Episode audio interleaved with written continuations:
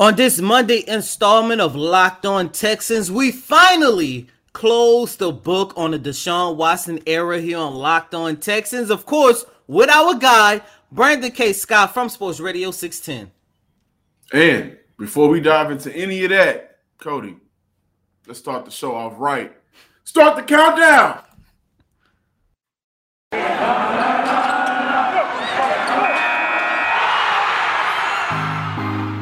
Locked On Texans, your daily Houston Texans podcast, part of the Locked On Podcast Network.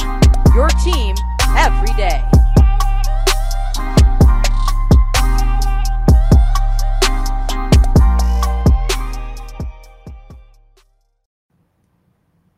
Welcome everybody to a Monday edition of the Locked On Texans podcast, part of the Locked On Podcast Network. Your team every day. I'm John, some sports guy Hickman. Follow me on Twitter at John underscore Hickman 12. And joined by Sports Illustrated's own Cody Davis. Uh, an amazing conversation between he and Brandon K. Scott. So that will be very interesting.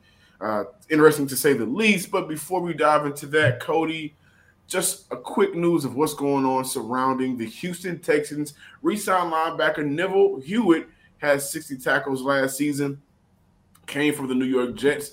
The year before, with 134 tackles, uh, really provided a great depth for that linebacker room. And so uh, I would say this as much as I thought Houston maybe should have got made a priority for linebacker in terms of free agency or the draft more so, like they are really shoring up some of the pieces that they had last season.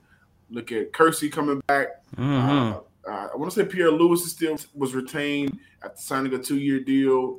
Kamu Um, Grugier Hill. Koujier Hill, now Neville Hewitt, you know, all of those guys who provided some great moments for Houston last season. And so um, defensively, the guys that really showed up for him last year, they are assuring, uh, securing those spots moving forward with some of the guys. So they're going to run it back like Chris Paul. uh, hopefully, they actually have an opportunity to play a full season with the Houston franchise, unlike Chris Paul did after he tweeted, let's run it back. But uh, that's what's going on with the Houston Texans. Yeah, and look, before we get into the Deshaun Watson talk, I do want to say I do like the fact that the Texans were able to retain majority, if not all, of their linebackers because I think under the radar, that was one of the most stable positions that was out there on the field, especially by the by, by them bringing back Kirksey and Kamu Grugier Hill. I really do like those signings, and I, I think that's one position that might be set because you know with the draft only literally a month away as of right now you know we we talk about you know beefing up your offensive line. You talk about getting um davis mills weapons. You talk about you know of course fixing the secondary and everything you know beefing up the d line even more. We don't really talk about the linebacking corps um you know what they can possibly get in the nfl draft for the next like i said a month away. So you know that's going to be real interesting to see how the Texans work around that. But John, it it is official. The Deshaun Watson era is finally over. Um, as you guys know, on Thursday, if I'm not mistaken, he flew out to Cleveland for the first time, passed his physical. And Friday, we actually had an opportunity to hear from Deshaun Watson for the first time since I, I believe it was January 5th, 2021. And look, for those of you guys who did not get a chance to, um, just a really quick recap. As you know, Deshaun Watson's off-field troubles overshadowed the press conference altogether. However, he did have an opportunity to answer two quick questions about his departure from the city of Houston. He said at the time he felt that the organization and himself given all of the things that he wanted to accomplish they was you know trending in different directions. And he said according to him that it was basically a mutual decision on why he actually had to depart from this organization. I'm not too sure about that but you know, it is what it is. And the reason why I'm saying this is the finale of the Deshaun Watson era, at least here on Locked On Texans, because, like I mentioned, this was the first time we heard from the guy. And after he passes physical, everything is set and final.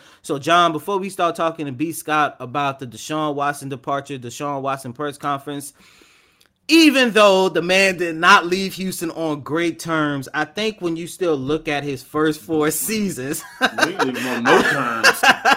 I I still think, terms. Yeah, I think so. You know, honestly, I think he might be the. I mean, he ain't the first superstar to leave Houston. Hopefully, he is the last, but we know that's not realistic. But I think he might have been the worst to leave this city on the worst terms. Because I mean, you, you take a look at career, you know, Harden, even Chris Paul, a guy that's only here two years, even you know Dwight Howard, JJ D Hop. At least they gave the city of Houston a thank you post at some point. Of course, D Hop took some shot in his, but we understood it.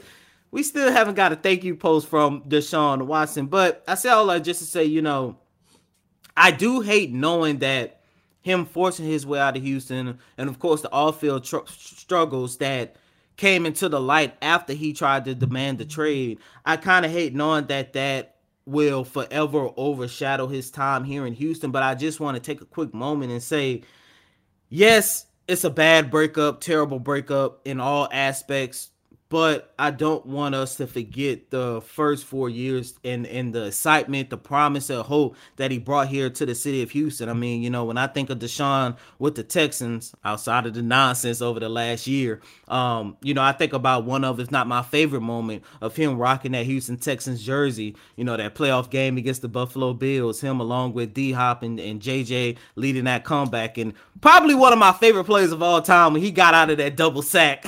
you know, I, I every time I think about that, I be like, man, you know, that's what Deshaun Watson was to the city of Houston. Yeah, and I want to respond to Chris Romero. Normally I do this on Fridays, but I had to today. Two hours ago, the deal done, Houston Texans trade Deshaun Watson to the Cleveland Browns podcast that we did on YouTube. But two hours ago, Chris Romero responded, We will take care of him in Cleveland. Will you really? Baker Mayfield had three coaches and three offensive coordinators in three years. Are we really sure that Cleveland will do right by him, or is he talented enough to where he'll do right for Cleveland? Right. I, I would also argue that, and I would continue by saying I can see a scenario within a year the Cleveland Browns change their head coaching hmm. due to what Deshaun Watson wants uh, because I think that was a big reason why he left Houston, right? Didn't get, mm-hmm. did not mm-hmm. consult him and go with a candidate that he, maybe he wanted, amongst other things that were taking place uh, behind the scenes that we can't talk about. So uh, I don't necessarily think you guys will take care of him.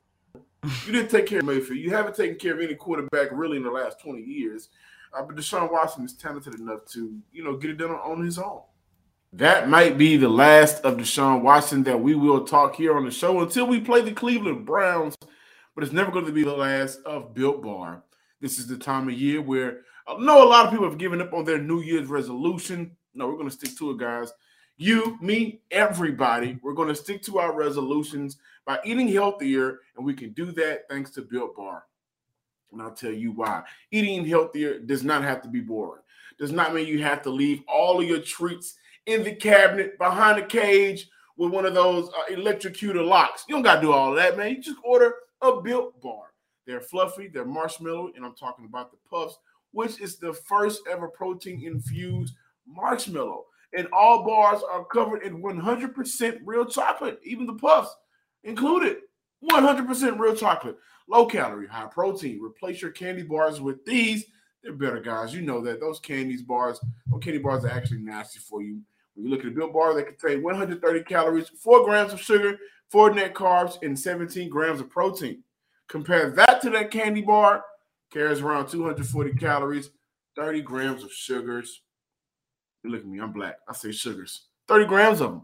And a dozen of those net carbs. Go to built.com and use promo code LOCK15 and get 15% off your order. Use promo code LOCK15 for 15% off at built.com.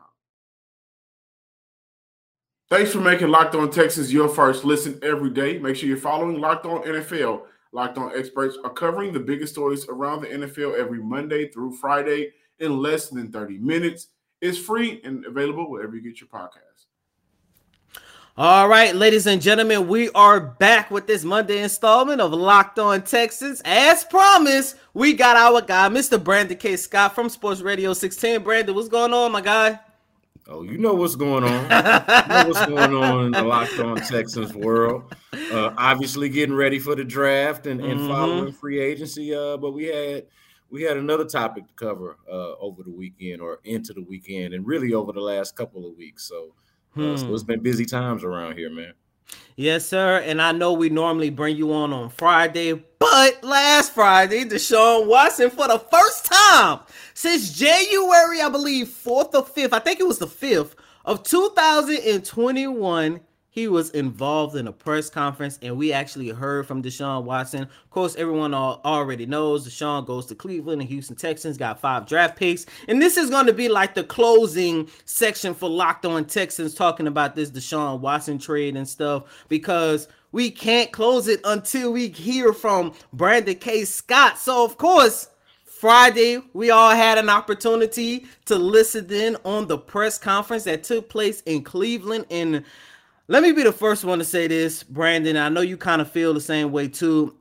I wish that Deshaun had an opportunity to really dive into what transpired between him and the Houston Texans organization. We all know the story. He gets this massive contract in September of 2020, but in January of 2021, he demands a trade out of Houston. And of course, the reason why that got overshadowed is all of his off-field issues. So, you know, Brandon, let's start off right off the bat he had an opportunity just to briefly talk about his departure from Houston. Um, he said that he believed him and the organization was trending in a different direction. What are your thoughts about that and Deshaun Watson's departure from Houston in general?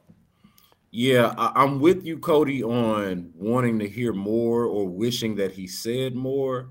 I do think, though, that he said all about what he wanted to say on it publicly because he was he was given the opportunity. He was asked the question, and it was followed up on. Of course, we would have liked to have had it followed up on more if there were more of us there, uh, given the time and space to do so. And I say us, I'm, I'm talking about Houston sports media press corps, Texans media press corps, like yourself, like me, like others that we know. If we were there and we were not, um, obviously these questions probably there would have been a little bit more uh, follow up on that. But he was given the opportunity. The questions were asked. They asked him why he wanted a trade from Houston, and they asked what changed for him after signing the contract, which I did think was an important question to ask and important to get on the record. He just did not really go into the level of detail that we would prefer. And I think to some degree we just got to live with that. I mean, he's the man said what he said, and it, and it wasn't enough, but it'll have to be enough. And then you got to kind of what do a lot of people want to do? They want to move on from it, but but it, it, does it did bear getting on the record, and I think we got it at least. The whole we were trending in even that part, right, which leaves a lot to be desired. We agree. Saying that we were trending in different directions is more than what we had. We had nothing. Mm. You know, he hadn't said anything. So at least he has said on the record that he thought that they were trending in right in, in, in different directions. And then later on the follow-up uh mentions that uh that that they were honest with each other. He said that I think I think a couple of times that they Mhm. that he and the organization were both honest with each other and, and, and forthcoming and, and forthright and whatever it is the direction that they wanted to go in which I, I mean you can just assume means that they you know eventually obviously agreed to to, to trade him and seek out uh, trade offers for him um, which is what he clearly asked for and wanted um, it- it's clear to the you know to to the eye to to you know the obvious to a, blind person could see that you know he did not believe in the organization. He had lost faith in leadership and in again the direction that they were going in some of the moves that they were making uh the decisions that were being made and sort of the environment that had been created there uh over the last couple of years. Um I, I'd kind of seen the writing on the wall in, in terms of maybe him not being totally all in even before he signed that contract. Deshaun Watson had done interviews over that summer, that COVID summer 2020, when everybody's virtual, when the world goes Mhm. virtual. Uh, Deshaun Watson let loose a little bit and was a lot more comfortable in interviews with Michael Vick I remember uh, that. on Fox, and he did another uh, a special uh, sort of YouTube thing with Carmelo Anthony. I remember that uh, too. That was sponsored by like a wine or some type of liquor or wine or something like that. And in, in those, he was very forth. He he was I'm, I won't say it was like you know inflammatory comments, but he made it clear that there was some skepticism about the direction of the team. And I'm talking about those interviews being even before he signed that contract. And so people will ask Cody, well, why sign the contract if you don't believe in the team? Why sign the contract if you don't feel like you actually really want to be here? Well, you got to think about the position that Deshaun Watson is in at that point. The Texans have rights to him uh, up until his fifth year option, and then they can franchise tag him for a couple of years after mm-hmm. that. And that's that's that. I mean, that's all he has. I mean, he he is under team control without a you know a, a new contract. And so, from his perspective, and this, this conflicts with fans and fan interests, but from Deshaun Watson's perspective, the only way to empower himself was to sign that contract, and then hmm. subsequently put in that no trade clause to allow him to dictate the terms in which he might leave and get out of said contract. And so, from a business standpoint, Deshaun Watson's agent David Mulugheta played this uh, very smartly from from beginning to end, from uh, negotiating the no trade clause with the understanding that the only way to get Deshaun out of Houston was to sign this contract that that actually explicitly states that he wants to be in Houston or, or, intends to be in Houston. Which again, you know, people can feel how they want to feel about, but that's the reality of the situation. And so, uh, and so to me, in retrospect, particularly in retrospect, and I felt this way a little bit in real time, uh, or at least it felt odd in real time. Speaking to those interviews that I mentioned earlier, uh, before he signed the contract, but especially now in retrospect, I think Deshaun Watson and his agency knew that the only way to empower him was to sign this contract, negotiate a no trade clause, and if things went south the way they felt like they would, and they did in 2020, hmm. um, they would try to negotiate their way out of here. Mm. And and Brandon, from the Houston Texans side of things, and maybe it's because everything that Deshaun Watson was asked during the press conference that had nothing to do with the Texans, nothing to do with what he plans to do with doing Cleveland. We all know what, what he has going on off the field as of right now. But from a Houston Texans side of things, how much do you think his brief statement that him and the organization was just going in two different directions and in order for him to accomplish this thing that he wanted to accomplish at that time in his career you know he felt the best thing for him was to move on from the texans how much do you think that actually kind of played into the texans favor knowing that past players like Charles Omenihu, DeAndre Hopkins, J.J. Watt, uh, Randall Cobb, the list, Whitney Mercilus, you know, the, the the the list goes on and on. How former players, when they have that first press conference with their new teams, and they ask them what happened in Houston, why do you think you was forced, or why did you wanted to depart from the Texans?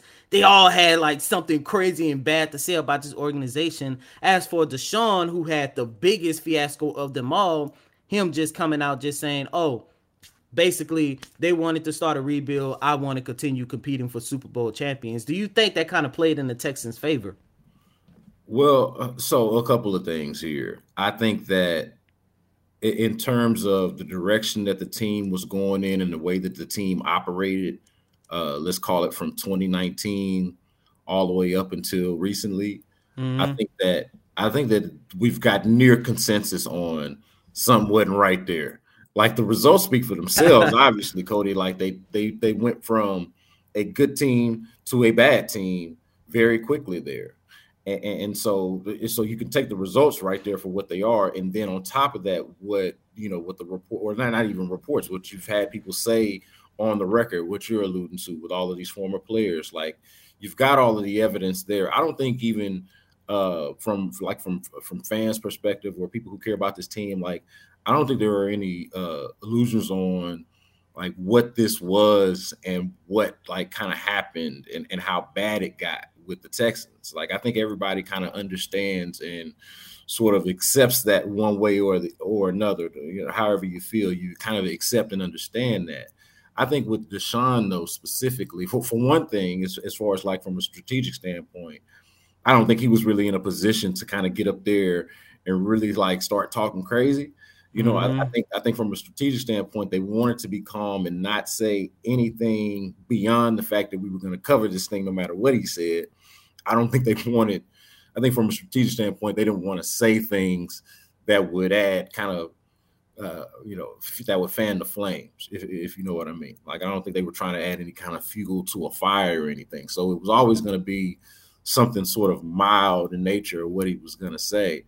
But as far as like how he's viewed and how the team is viewed based on his comments, I think there's still this, you know, like if you wanted Deshaun to still be the quarterback of the team, let's say you're operating under that premise, right? Mm-hmm. There is this wish that he at the very least would have given Nick Caserio a chance since he was still on the team when all of that went down. Like, okay, you weren't happy with the direction of the team. You didn't think they were doing enough to win. You didn't think they were putting you in a position, in a good enough position to do the things and accomplish the things that you want to accomplish as a quarterback, your individual legacy. You didn't think the team was contributing enough to help that cause. Okay, now we're making changes. Now we've got a new person in here.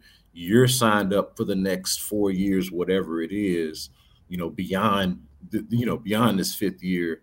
You know, like you've you just signed a contract. We're making the changes. We're addressing. We're trying to address the issue. Can you give us a chance? And then on top of that, okay, you would like to think that he would have been humbled by his experience, right? hmm. by some of his own decisions, putting him in a situation where, like, we don't know what what Deshaun Watson did, guilt, innocence, like what happened in these different uh in these different encounters. We don't know the details, but we do know that something happened enough to where 22 people felt uh felt it necessary to say these things for one way or the other. Like there's a reason why he's the only one that anybody is saying this about.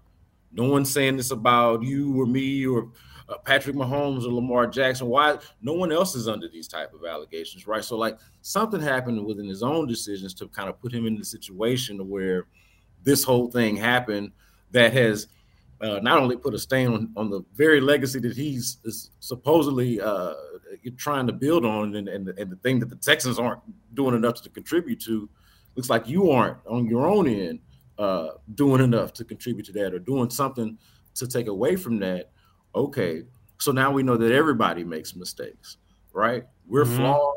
You you're flawed. Why don't we try to figure this thing out together? Like I think that that feeling is out there, and, and that there's something to that, and uh, and that that'll that'll always be sort of a reaction to this. Like, why couldn't you try to make this thing work? Uh, especially since you were signed on to do so. You know, you were counted upon and and thought to be the one to do so. And, and, and Deshaun got to make his own decisions for his own life, right? He, you know, maybe he just didn't want to do it. He didn't believe in it and, and wants to go somewhere else and try to figure it out. And, and again, he signed eh, signed the contract, I believe, to allow him to be able to do so, to, to, to give him more options than he would have had if he had just said, you know what, I'm gonna wait it out and see. You wait it out and see, and you're a part of this thing for better or worse for the next however many years. Hmm. Last question before moving on, and I promise, last Deshaun Watson question, probably up until you know the Texans play uh, Cleveland later on this year, and I just hope that that's the back half of the season so he can actually play if they don't suspend him for the whole entire season. But right. how would you? Me and John talked about this a little bit in the first segment, but how would you best remember Deshaun Watson's quick tenure here in Houston? Oh man, uh, I mean, there are highlights. Obviously, his rookie year when you know when he takes over for Tom Savage, and you know that that might have been some of the most exciting times because that that that is when I feel like the hope and the optimism was maybe at its peak. Mm-hmm. Uh, was in the very very beginning. Okay, and then there were some struggles I think along the way in his development, but the, I don't think the talent was ever really questioned. You could see it uh, in large part because of the rookie year. Um, but then, of course, 2019, you know, hmm. um, for me, and I know 2020 was the year, like kind of like his best year, not, not even kind of, it was his best year, 2020 was. Um, and, and, the losing uh, clouded that a lot. Uh, JJ Watt, you know, famously at the end of the at the end of the last game of the season said, you know, sorry, we wasted one of your years. But 2019 just had these moments that I think are just were just surreal for me. Um, I think about I think about the the Oakland game in Week Eight. um, when he gets kicked in the eye and then completes the pass anyway despite and and the kick in the eye was so peculiar because the you know the kick the foot the cleat was able to make it through the face yeah like it landed perfectly and kick him right in the eye in the middle of the play and he had the wherewithal and the strength to endure that and complete that pass to Darren Fells, I believe it was. Mm-hmm. And like that that moment um, to me really, really just stands out. I was there for that. And man, just and even it's funny, even, even in the moment, I couldn't appreciate it for what it was because I couldn't really see. You have to look up at the screen to really see eh, the close up of what was really happening. You knew he was getting kind of flung around. I mean, he was under duress and everything, obviously. Uh, but it was hard to even appreciate in real time that he was actually kicked in the eye in that moment.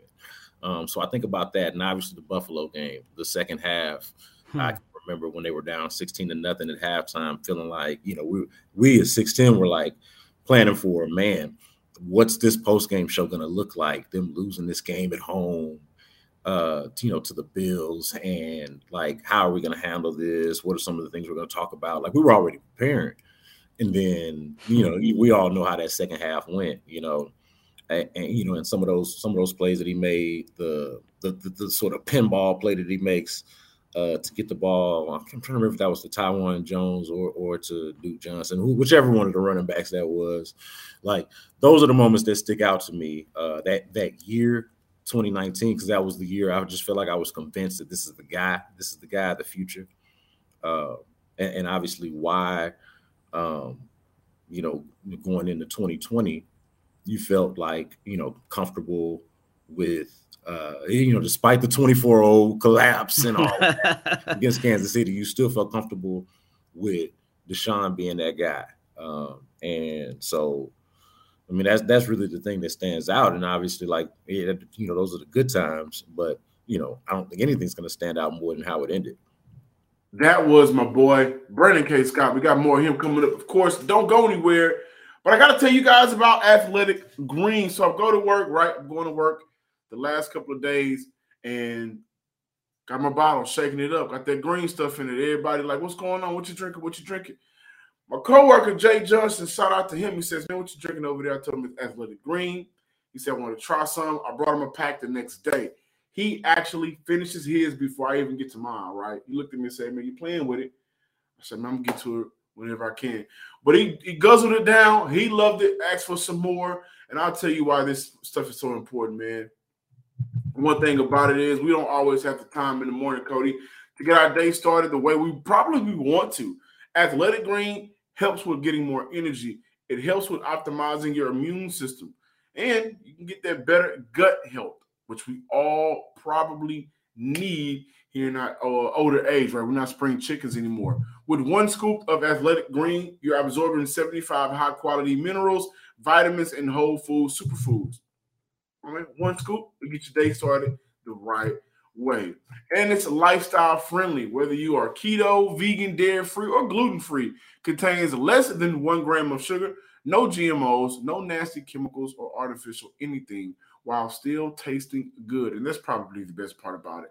When you see green things, you automatically think it's going to taste nasty. No, not with athletic green. Not at all. And on top of that, it's expensive, right? We love this stuff, and you want to get on these some of these plans, it's very expensive, not with Athletic Green. So to make it easy, look what Athletic Green gonna do. They're gonna give you one free year supply of immune supporting vitamin D and five free travel packs with your first purchase.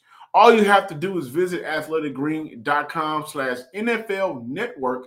Again, that is athleticgreens.com slash NFL network to take ownership over your health and pick up the ultimate daily nutritional insurance.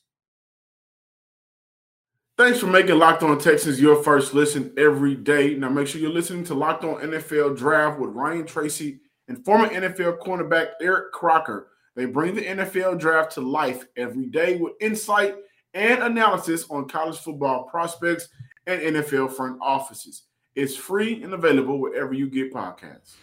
Alrighty, ladies and gentlemen, continue here with this Monday installment of Locked On Texans. Of course, last segment we talked about the past, what was of the Houston Texans, but now we're going to talk about the future. And Brandon, I don't know about you, but I'm excited to see what the future has in store for the Houston Texans, especially if management can get their crap together, because it's part of the reason why we're in this situation to begin with. But that's neither here or there. But what I would say the draft is right around the corner. We are literally a month away from the first round of the NFL draft after trading Deshaun Watson to the Cleveland Browns. The Houston Texans sit at picks number three and 13. And there are a lot of different options, a lot of great prospects the Houston Texans can choose from. So, Brandon, who is on your radar as of right now?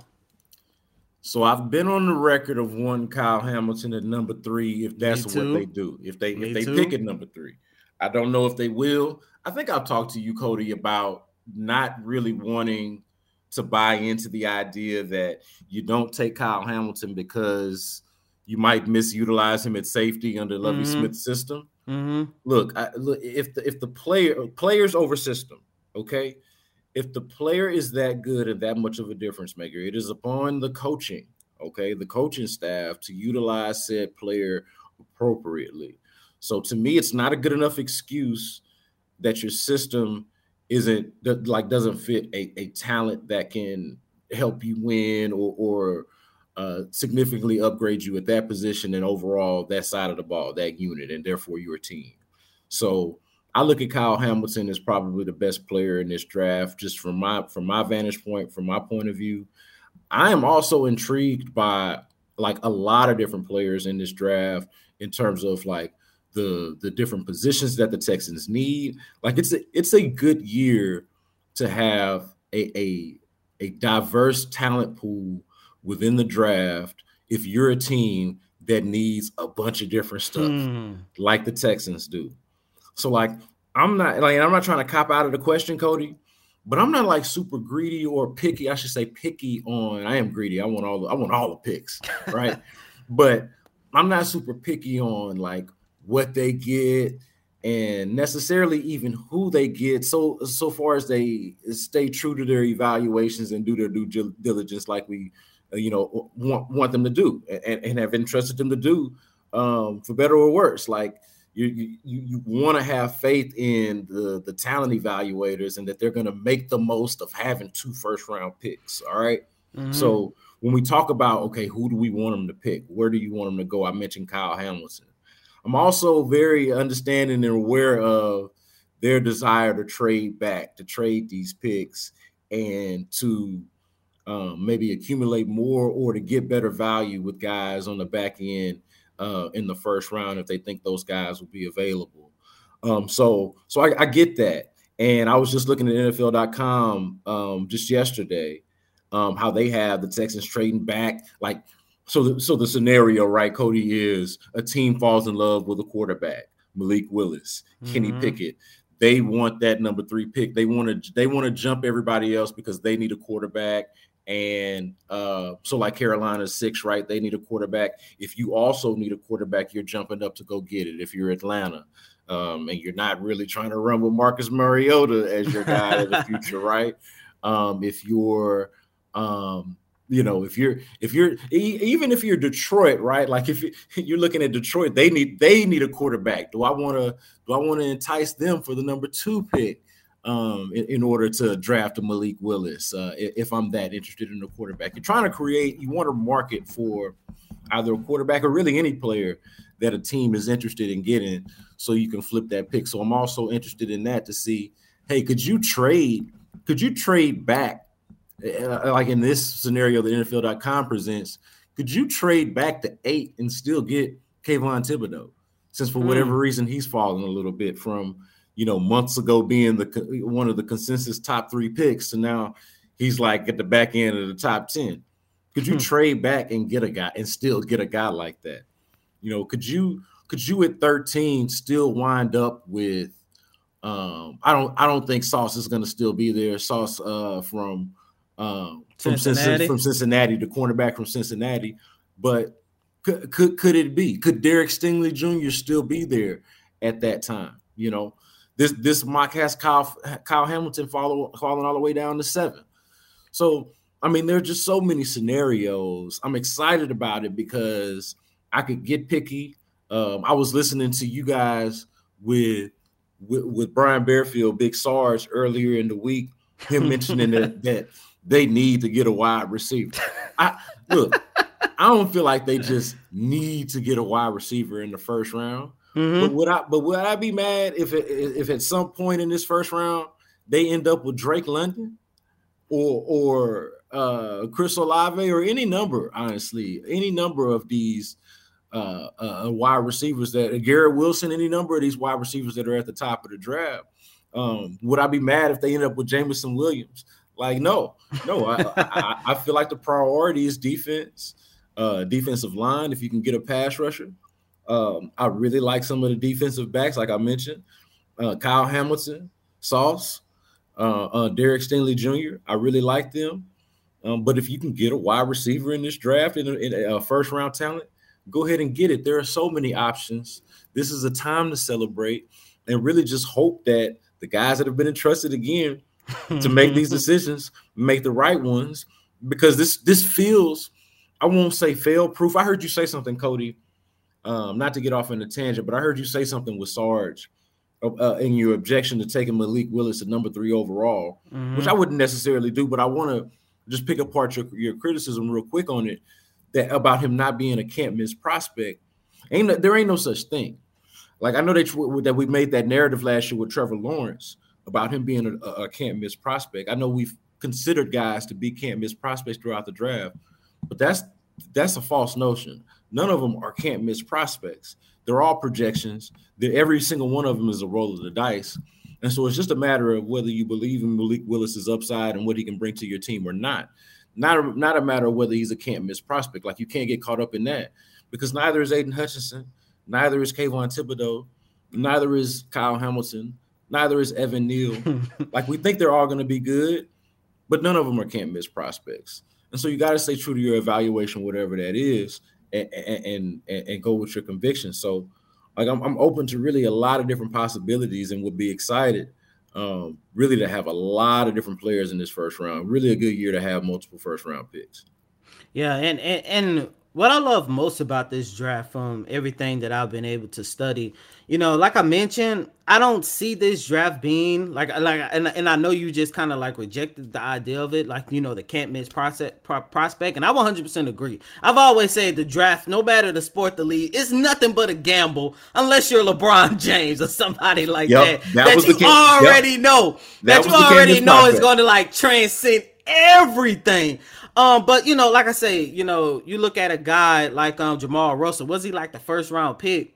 Um, you know, a first round pick in I think 2007. Look how he played out. Oh, Jamar- Jamarcus Russell. Jamarcus, Jamarcus Russell. Russell. Yeah, you yeah. know, he he was a first round pick. Look how that played out. Then you got Tom Brady, who went on to become arguably the greatest player in the sport, and he was a six round pick. You know, I understand the draft is nothing but a big gamble. But what I would say, and this is part of the reason why I do like the idea of them giving Davis Mills another opportunity because you kind of have a thought that Davis Mills could be your future. It gives you an opportunity to go out there and get a wide receiver, go out there and get a defensive back, go out there and get somebody on the defensive line, offensive, or whatever the case might be. Like I believe this draft is just filled with a lot of talented guys that can add depth to your organization.